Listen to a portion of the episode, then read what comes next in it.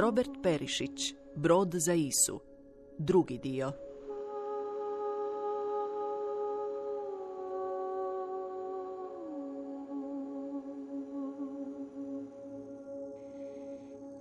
Vidio sam kako je bilo s mačkom. Ona je došla kad su ljudi počeli obrađivati zemlju. Dok su ljudi hodali okolo i sakupljali plodove, išao je s njima samo pas. Na jednom jeziku koji je umro, čuo sam prvu priču koju sam razumio.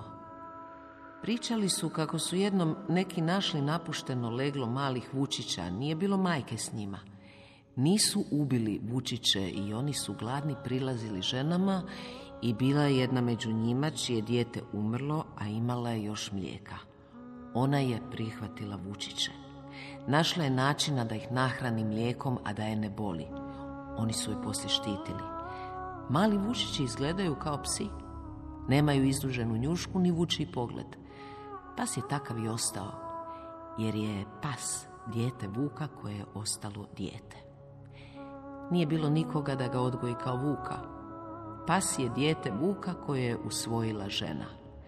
Prvi psi su išli za onom koju su smatrali majkom i nju su štitili. Vidio sam, pas je hodao za ljudima tisućama godina. Pas je bio prvi s čovjekom, a mačka je došla zadnja. Zato je u njoj najviše prirode. Kad bi Pigras hranom namamio Miju gospodarev dio kuće, koji je bio prostraniji i svjetliji, ona bi se svaki put, čim bi se otvorio prolaz, vraćala u kuhinju i u tamnu izbicu gdje je Kalija spavao. Pigras nije svačao kako se ta vrsta preodgaja. Čekao je. Davao joj je i mesa i ribe. Ona se nije njačkala. Sve bi pojela. Malo bi prečekala da vidi ima li još. A onda bi otišla. Kasnije bi pronašla Kaliju i legla mu pred noge, gledajući okolo, kao da ljeno nadgleda je li svijet još uvijek u savršenom redu. U ovoj životinji nema nikakve zahvalnosti, baš nikakve. Pa što ona misli?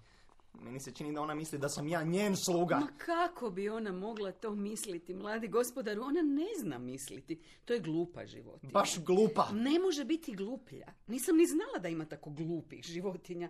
Ne zaslužuje da se njome bavite. Mrzim tu životinju. Mrzim je od prvog dana. Ma pustite vi nju, nije zaslužila. Ali ne mogu, ne, ne, mogu je pustiti. Ne, ne, ne, ne, ne, ne. Ne mogu je pustiti. Igras, pa smiri se, što mu je? Ne znam, plemenita gospodarice, možda ga je ujela osa. Sigurno je neka životinja. Znam i koja. Stalno plače zbog nje. Zar stvarno? Zaljubljen je u nju. Moje dijete iznutra umire, vidim to. Strašno je ovo što se događa. Kakvo je ovo prokletstvo? Skuhat ću mu ja čaj od trava koje smiruju. Sutra, dan nakon što se Pigras svaljao po tlu u bolovima, Menda je imala puno posla u kuhinji, jer je taj dan bilo slavlje. Imala je i glavu puno misli. Što će biti s Kalijom ako Pigras nastavi ludovati? Cijelu noć je razmišljala o tome kako bi mogla reći Zenobi da Pigrasu nešto nedostaje. Pa i ako je gospodar, neće mu u životu sve ići kako je zamislio. Život nije takav. To dijete nije naučilo gubiti i nije dobro opremljeno. Mogao bi postati poput onih luđaka koji luduju jer ne pobjeđuju i vrijedne su žaljenja. Ali ih nitko ne žali. Nije bilo zgodno da to kaže Zenobi. Moralo bi joj to reći jako uvijeno, tako da se ništa ne razumije, a Zenobija bi sigurno svejedno pobjesnila. Možda bi mogla nešto reći Sebasu, možda sutra, nakon slavlja. Jer ipak je to za Pigrasovo dobro. Neće to dijete na taj način postati pobjednik i vođa, što su možda i planirali.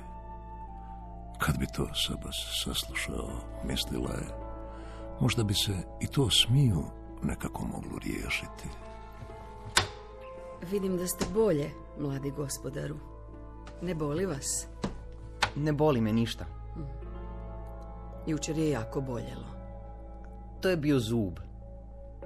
Važno da ne boli danas. Kasnije Miju nije bilo u dvorištu, a kad ju je Kalija počeo tražiti, Pigra se neko vrijeme kretao za njim, kao da je i on traži. Miju? Mi, Miju, gdje si? Miju? Mi, dođi, mic, mic, mic. Nema Miju. Nigdje je nema. Ti znaš gdje je? Zavezao sam je. Što me gledaš? Ona je moja. Od sad će biti na uzici. Kalija je ukrug hodao po dvorištu. To da nema ništa za njega nije bilo novo.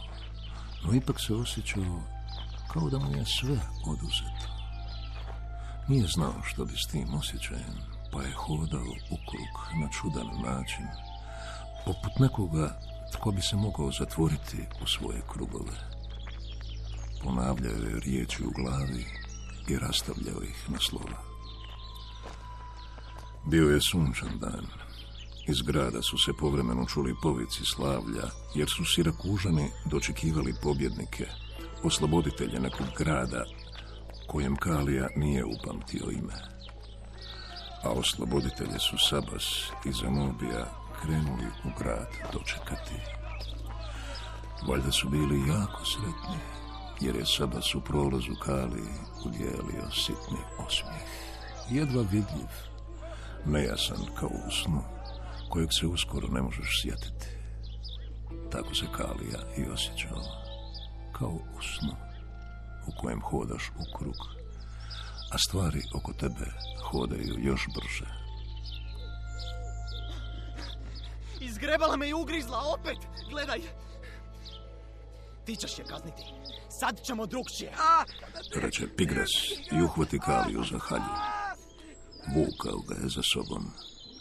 Kalija je osjećao da je Pigras smislio nešto loše, ali se prepustio koračanju. Pigras ga je odveo gore, u lijepi dio kuće, gdje je Miju napetu čučala u kutu zavezana, a kad je vidjela Kaliju, zamjaukala je u skokovitoj melodiji, što je izgledalo kao neki upit. Ona ne razumije zašto je ne oslobodim, vidio je Kalija, pa ju je pomazio po leđima, od čega se malko trznula. A onda ga je gledala pozorno u oči kao da ispituje je li joj još prijatelj. Tad se Pigras vratio sa željeznim škarama. Ajde, odsjecio je kanđe. Ja, ja ne mogu. Ti ne možeš. Ne. A ja mogu, hoćeš da ja? Ne, Ali zašto bih ja kad tebe imam? ne. Zašto bi mene mrzila? Ja sam joj gospodar i treba me voljeti. Ona tebe treba mrziti. Zato te imam. Ajde, uzmi škare. Ne, ne, ne, o, o, ovo su, ovo su velike škare. Jako velike škare, a ona, ona je mala. Velike škare, velike... Ne ponavljaj, reži! Kalija je vidio da je sve gotovo. Gotovo je sve što je govorila Menda. Gotovo je s kućom. Pigras je još nešto govorio. Kalija nije razabirao riječi, samo ton. Dok je prebacivao škare iz ruke u ruku, činilo mu se da mu vjetar huji u ušima. I kad su mu škare ostale u lijevoj, desnom je udario Pigrasa svom silinom šakom u nos. Zatim je iznenađeno gledao dok se Pigras rušio, jer se nije mogao točno sjetiti kad je odlučio da ga udari. Vidio mu je krv iz nosa, dok je Pigras, pogledavši od ozdo poput slijepca, pokušavao puzati dalje od njega. Onda je pružao dlanove u zrak kao da se brani od novog udarca. Kalija je još tren stajao. Onda je čučnuo prihvatio Miju, prekinuo joj uzicu, spremio škare u džep halje, stisnuo Miju u naručje. Vjetar je hujao kroz prozore, niz stubište, kroz dvorište. Kako rekoh, ponekad, a posebno kad naglo krenem iz prostora poput pećine ili kuće, u zamahu nehotice povučem glasove koji mi se uhvate kao čičci. Urlikao je Pigres, ali tek kad je čuo da je Kalija izašao. Vratila mu se hrabrost gospodara koju toliko često viđam. Kod robova, kao i kod životinja, hrabrost je rijetka. Koliko sam vidio, malo se tko u prirodi razmeće hrabrošću. Kad god je neka životinja spremna ići na jačeg, možeš biti uvjeren da je majka. A ja, sa mnom je tako da nemam nikakve elemente da bude majka. Ali upleo sam se ušavši u glupu vreću i sad je taj mali rob udario gospodara. Jesam li mu ja podigao ruku ili je to učinio sam? Trčao je s malim bićem u naručju sa željeznim škarama u džepu svoje halje, kao antilopa. Malo je hrabrosti, osim kod majke.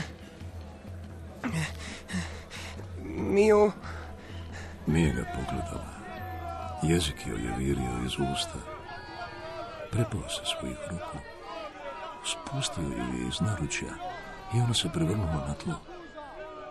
Zurio je u nju. A onda je polako ipak ustajala. Drhtavih nogu gledala oko sebe. Onda se hitro odmaknula od kalije, kao da ga se boji, pa brzo zamakla za uglom. Mic, Gledao je zaprepašteno prema uglu gdje je zamakla. zar ćeš sad otići? Miju, Potrčao je tamo. Nije Miju, vrati se! Tražio je oko. Miju, Izašao na jednu veću ulicu. Vidio strašnije redove mnoštva pa se okrenuo natrag. Miju, Vratio se na mjesto gdje je pustio Miju. Sjeo na kameni Miju. zidić. Neki muškarac je gegajući se dolazio ulicom i pogledao ga. Kalija pokuša biti proziran. Kao da nema ni njega, ni muškarca, ni uličice. Cijelim tijelom je osjećao potragu koja dolazi za njim. Kalija se povukao dublje u sjenu grmlja koje je raslo iza zidića. Uvukao se unutra. To mali vrt zapuštene kućice. Sjedio je tamo ščučuran s laktovima na koljenima, misleći kako bi bilo dobro da je Menda tu, da se sakrije iza njenog tijela. Onda je vidio Miju u uličici. Skakala je u zrak, prevrtala se, trčala u isprekidanim pravcima kao da lovi neku mušicu, ili je to bio neki ples. Možda je tek sad shvatila da je slobodna. Miju, dođi! Miju, Ona je podigla glavu, Miju, dođi! pogledala oko Dođi. sebe. Miju, Onda ga je vidjela, mic, mic, dotrčala. ti si. Sad ga je omirisala. Miju, Uvjerila se da je to on. Sklapala oči kao da potvrđuje. Uzeo ju je u naručje. Krenuo polako, pogledavajući je. Ostala je mirna. Odmaknuo se još od mora i ortigije, gdje je doček. Onda će se opet spustiti bliže moru, tamo gdje je siromašna tržnica. Sabas tamo ne dolazi. Putem je mijenjao pravac kad bi odnekud čuo povike i pjesmu osloboditelja. Mio je bila mirna na njegovoj lijevoj ruci. Desnu je lagano naslonio preko nje da je može zadržati. Gledao je oko sebe prašnjave ulice, kuće i prozore kuhinja, dvorišta iz kojih je mirisalo slavlje, u kojima su ostali robkinje i robovi, jer su slobodni ljudi otišli na doček osloboditelja, koji su valjda već stigli. Jer odozdo se čula udaljena graja, tamo su heroji i Sabas i Zanobija. Sunce se samo malo pomaklo od kad su prošli dvorištem, no dan je bio razrezan i bilo je to davno. Škare su se njihale u džepu. Kalija je zastao na rubu siromašne tržnice. Tu Sabas ne dolazi. Mogao je odahnuti. Stajao je kao da je kraj puta. Miju se meškoljila od radoznalosti, a on se zagledao u tržnicu kao netko tko je krenuo nešto uzeti pa zaboravio pošto je došao. Same boje su ga opsile. Tržnica se mijenjala, svijet lucala na suncu. Stajao je smiju u naručju, daleko od svih stvari. Mio, je li ovo kraj svijeta? Pomislio je bez glasa. Mio je gledala okolo, oprezno njuškala zrak i držala se njegovog naručja. Možda bi mogao otići prema Aleksandrsovoj kući. Bila je to jedina kuća, osim Sabasove, koju je znao. Neka žena ga je gledala kako zamišljen stoji na suncu koje je već bacalo duge sjene. Sjeti se da je to žena koja bi mu se i nekad prije nasmiješila kad bi dolazio s mendom. Lijepa žena koja je tu prodavala. I možda se i on njoj nasmiješio, pa ga je pozvala rukom.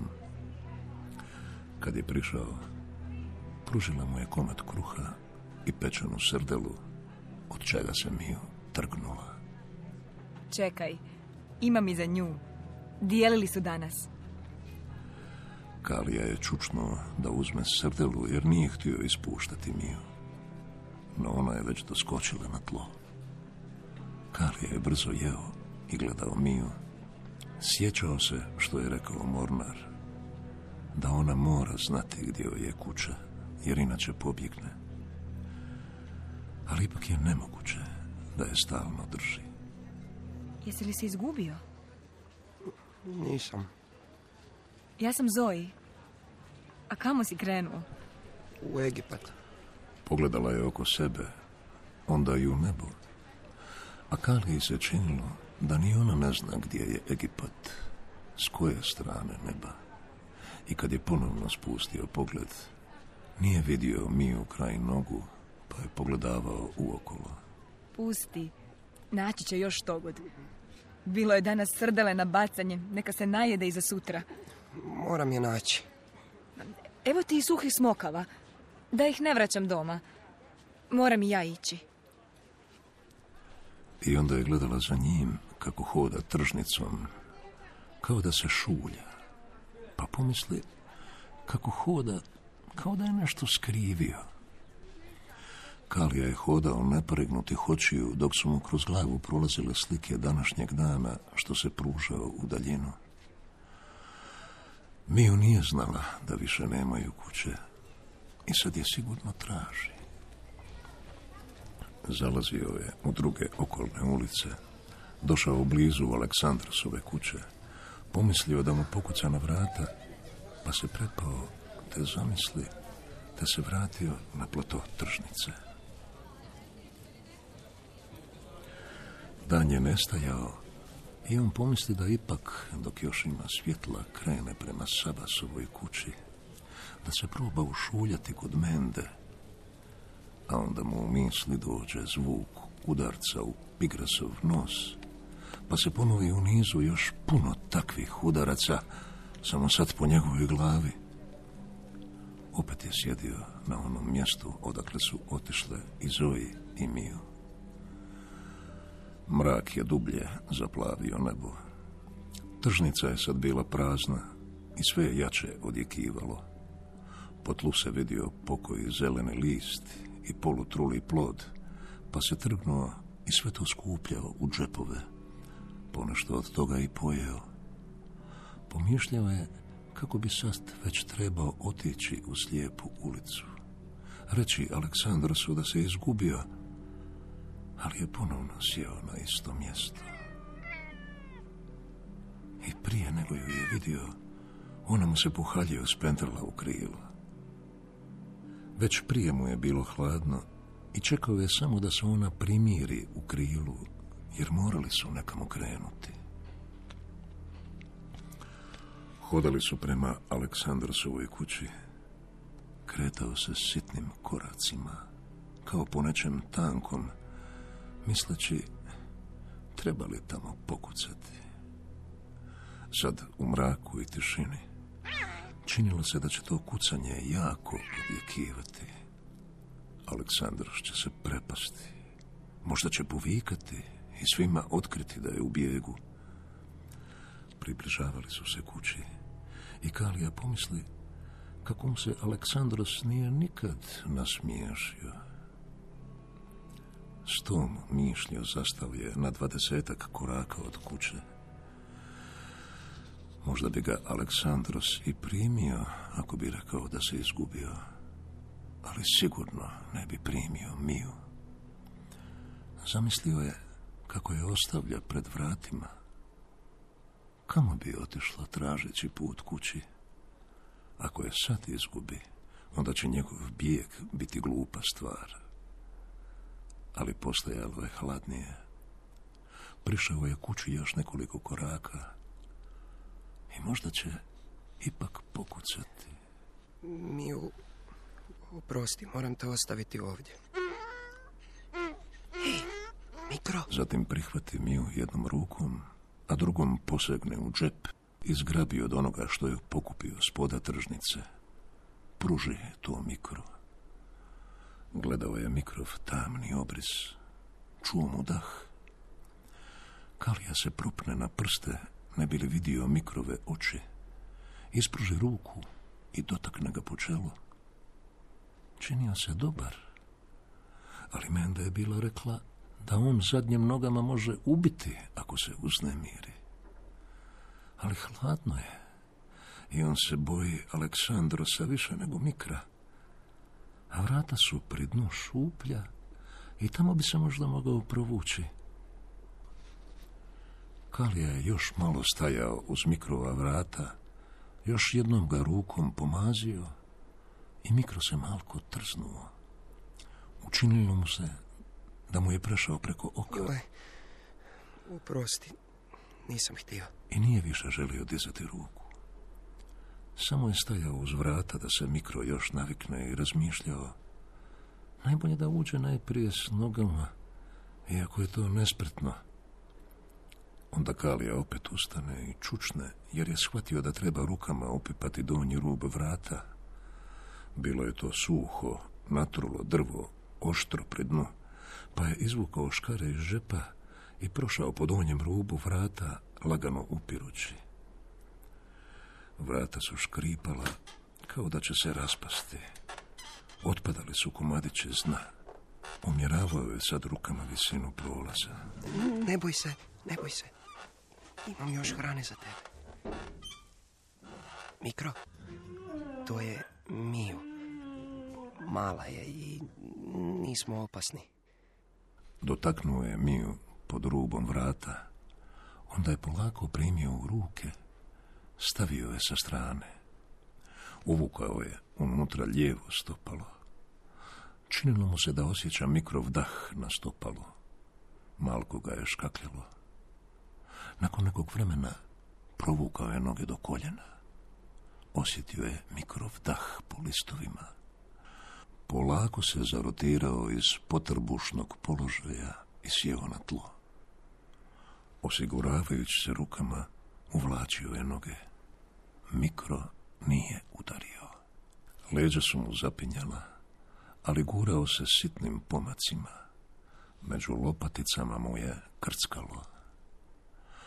Kad su mu napokon ramena prošla, opet je malo zastao, da se odmori i da dade mikru još vremena prije nego uvuče glavu. Bio je planirao uvući glavu tako što će se okrenuti na bok. Čuo je mikrovo pomicanje. Osjećao njegov dah kraj koljena.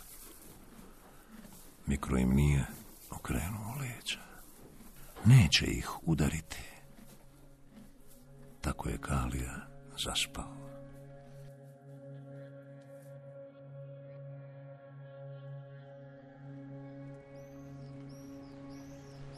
Kalija je na sirakuškim ulicama svima koji su ga pitali govorio da ima majku koja je bolesna i leži. Govorio da ima oca koji je vojnik i koji će se vratiti. Bile su mu na početku strane te slike majke i oca. Ali kako je vidio da o njima treba govoriti kao da stvarno postoje, onda se, dok je govorio, trudio zaboraviti da ne postoje. I s vremenom su mu lakše tekle izmišljene slike, jer vidio je da bi uvjerljivo o nečemu govorio, moraš to zamisliti, ne samo u riječima, nego i u prostoru. Nju, koja leži u sobi poput mendine, u mlakom svjetlu, i njega koji ratuje protiv dalekih neprijatelja, koji su mijenjali lica. Ona je imala dugu, svjetlu kosu. Govorio je da se zove Zoji. A otac, mašući je odlazio nekamo prema suncu koje je tuklo u oči. Govorio je da se zove Diokles. S vremenom mu se činilo da su ona i on na neki način postojali. Samo su ga nekako izgubili. Za Miju je govorio da ju je otac donio iz daleke zemlje, iz Egipta.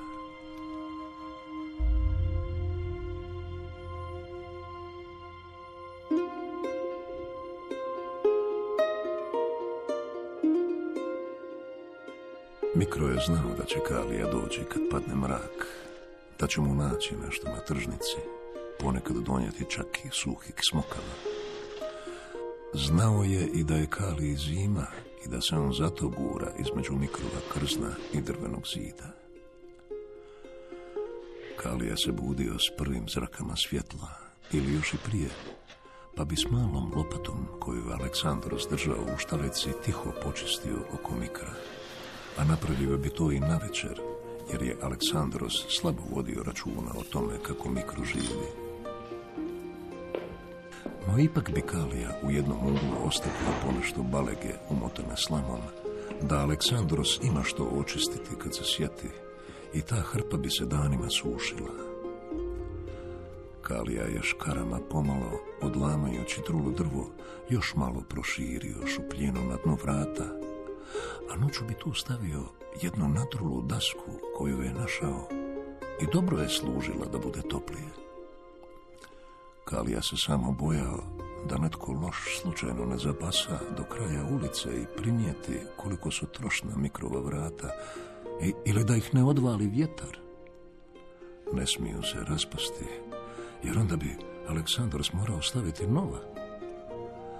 Premda je Kalija dolazio tek kad padne noć i bio posvetih, neki drugi gospodar bi ga vjerojatno primijetio. Ali Aleksandros se bavio slovima. Nije ih samo podučavao, nego ih je i pisao. I rekao je to tako da je Kalija vidio da je to najviša stvar.